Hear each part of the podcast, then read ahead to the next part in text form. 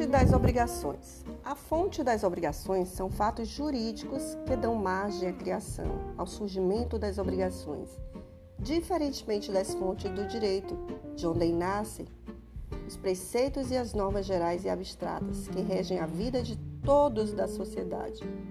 As fontes das obrigações surgem de relações concretas que dizem respeito ao sujeito ativo e passivo dessas relações, constituindo o fato que dá origem à obrigação e podem ser divididas em fontes mediatas, que são elas condição determinante do nascimento das obrigações, e imediatas, que são lei como causa eficiente das obrigações.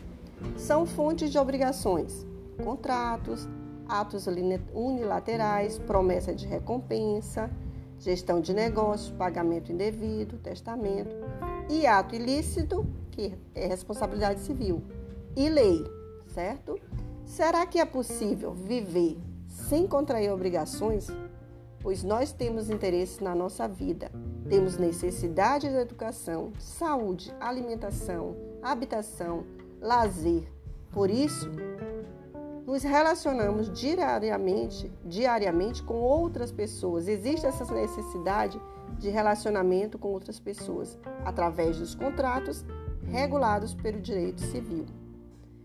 É, vou colocar aqui alguns pontos pacíficos é, colocados pelos doutrinadores Maria Helena Diniz, Silvio Rodrigues e Silvio Venosa. A Maria Helena Diniz afirma vinculação a um direito real, ou seja, a determinada coisa de que o devedor é proprietário ou possuidor.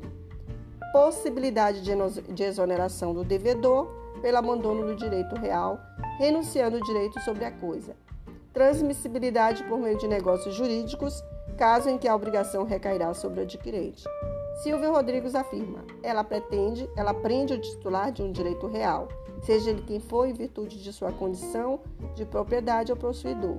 O devedor se livra da obrigação pelo abandono do direito real.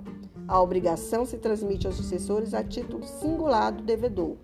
Silvio Venosa afirma: trata-se de relação obrigacional que se caracteriza por sua vinculação à coisa. O nascimento, a transmissão e a extinção da obrigação próprio terreno seguem um direito real com uma vinculação de acessoriedade. Sua eficácia perante os, os sucessores singulares do dever do devedor confere estabilidade ao conteúdo do direito. Esses são alguns pontos colocados pelos, pelos autores com relação ao próprio rem, certo?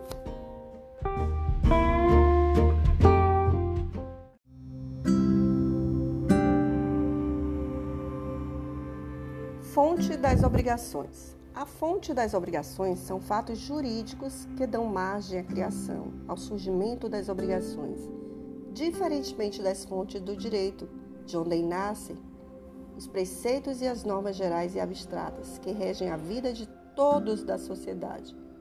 As fontes das obrigações surgem de relações concretas que dizem respeito ao sujeito ativo e passivo dessas relações, constituindo o fato que dá origem à obrigação e podem ser divididas em fontes mediatas, que são elas condição determinante do nascimento das obrigações e imediatas, que são lei como causa eficiente das obrigações.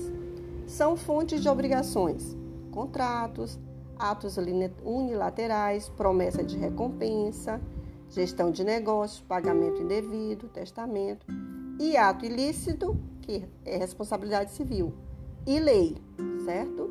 Será que é possível viver sem contrair obrigações? Pois nós temos interesse na nossa vida, temos necessidade de educação, saúde, alimentação, habitação, lazer. Por isso, nos relacionamos diariamente, diariamente com outras pessoas. Existe essa necessidade de relacionamento com outras pessoas através dos contratos regulados pelo direito civil. É, vou colocar aqui alguns pontos pacíficos é, colocados pelos doutrinadores Maria Helena Diniz, Silvio Rodrigues e Silvio Venosa. A Maria Helena Diniz afirma vinculação a um direito real, ou seja, a determinada coisa de que o devedor é proprietário ou possuidor. Possibilidade de exoneração do devedor pelo abandono do direito real, renunciando o direito sobre a coisa. Transmissibilidade por meio de negócios jurídicos, caso em que a obrigação recairá sobre o adquirente. Silvio Rodrigues afirma: ela pretende, ela prende o titular de um direito real, seja ele quem for, em virtude de sua condição de propriedade ou possuidor. O devedor se livra da obrigação pelo abandono do direito real. A obrigação se transmite aos sucessores a título singular do devedor. Silvio Venosa afirma: trata-se de relação obrigacional que se caracteriza por sua vinculação à coisa. O nascimento, a transmissão e a extinção da obrigação próprio terreno seguem um direito real com uma vinculação de acessoriedade. Sua eficácia perante os, os sucessores singulares do dever do devedor confere estabilidade ao conteúdo do direito. Esses são alguns pontos colocados pelos, pelos autores com relação ao próprio terreno, certo?